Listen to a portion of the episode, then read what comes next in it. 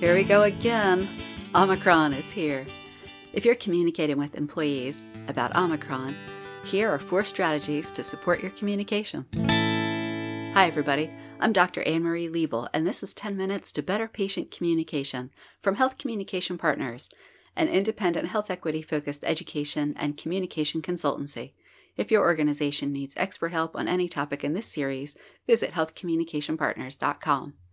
Today's episode sponsored by Maven Roth Group. You listen to the show because you're good with communication and you want to get better.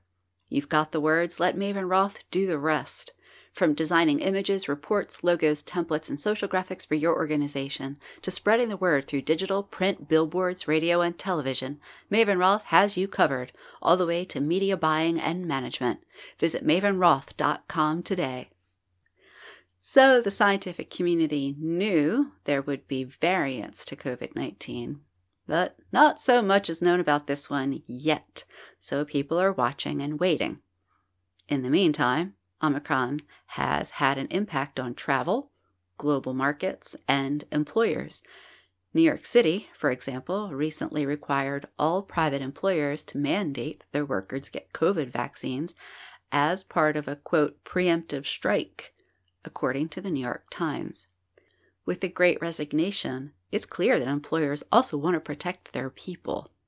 Employers are having to communicate with employees about health topics quite a lot over the last 20 months.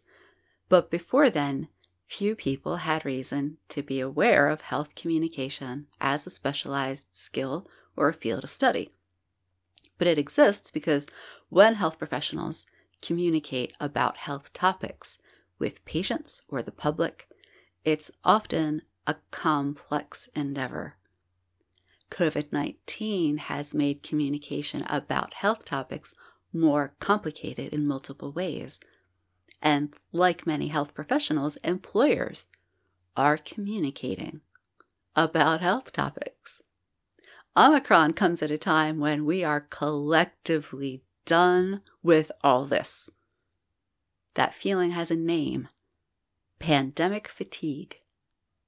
People worldwide are suffering from pandemic fatigue, and it's another communication challenge.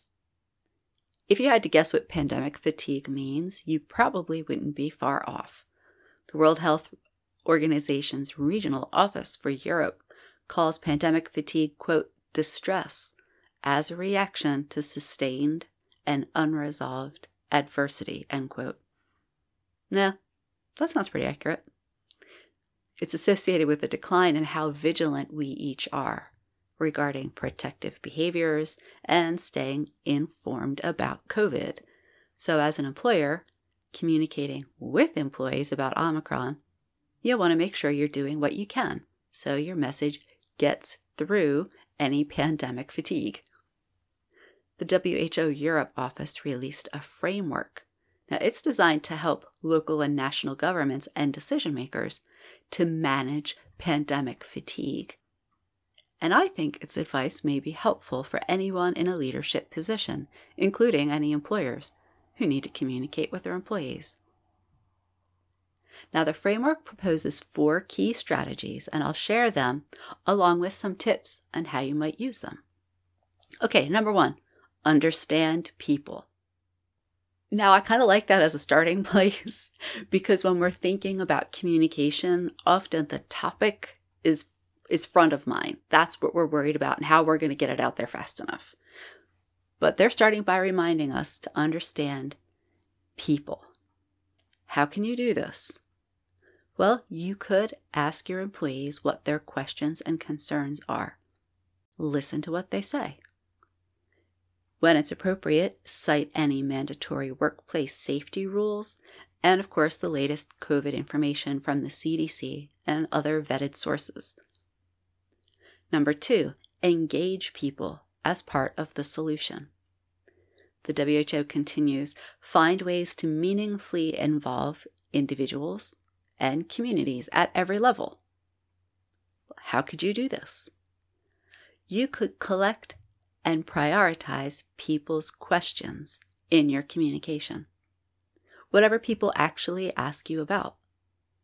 When possible, use the actual words and phrases that your employees use. Put the questions most often asked near the top of whatever you're sharing, whether or not you think they should be the most important questions. Number three, allow people to live their lives, but reduce risk. How could you do this in your communication? Well, keep it as short as it can be. Let's start there. Also, make sure that written materials that you share are accompanied by images, not just pretty pictures, but meaningful graphics that help you say what you need to say and tell your story. Number four, acknowledge and address hardship. They continue, find ways to recognize and alleviate the profound impact the pandemic has had on people's lives. How do you do that in your communication?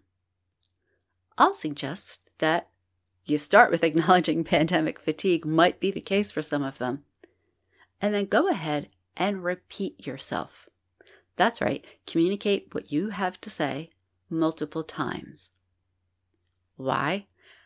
Pandemic fatigue can affect how your message is interpreted, first of all. How?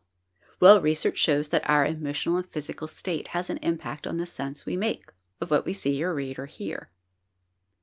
For example, you might remember a time when you were worn out or checked out or spaced out and trying to read something. Might not have gone too well. Now, I wouldn't send the same message twice, but lead with the key takeaways and reinforce your main message.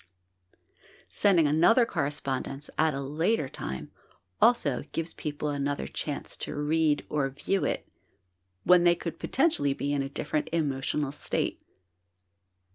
The repetition also increases the chances that your message will be noticed, which, of course, is another kind of danger communication challenge of pandemic fatigue. We are done with this, man. It's tough to pay attention to anybody's email messages.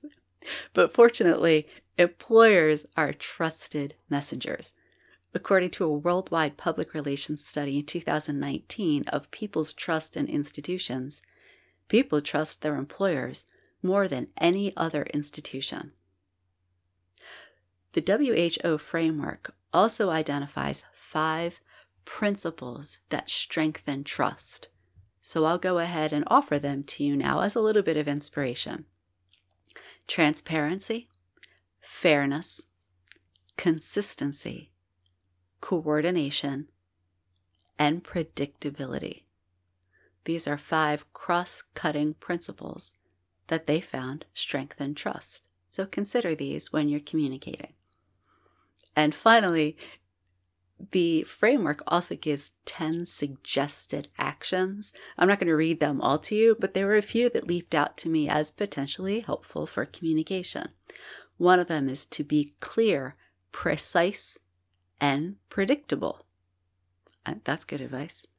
Another is to target communication to specific groups.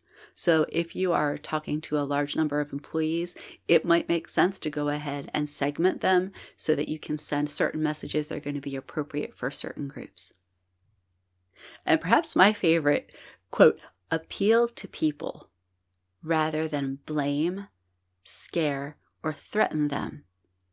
Recognize that everyone is contributing. And I like that. Recognize everyone is contributing. We're all trying to stay healthy the best way we know how. Keeping that in mind can help you when you're communicating, especially if you've got to communicate with people who have different ideas about vaccines than you do.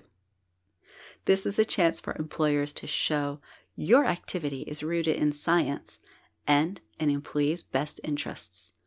If you want more guidance on this and other internal communications, including how communication relates to DEI, contact me at healthcommunicationpartners.com. I'm Dr. Anne Marie Liebel, and this has been 10 Minutes to Better Patient Communication from Health Communication Partners. Music and audio engineering by Joe Liebel. Thanks for listening to 10 Minutes to Better Patient Communication from Health Communication Partners, LLC find us at healthcommunicationpartners.com.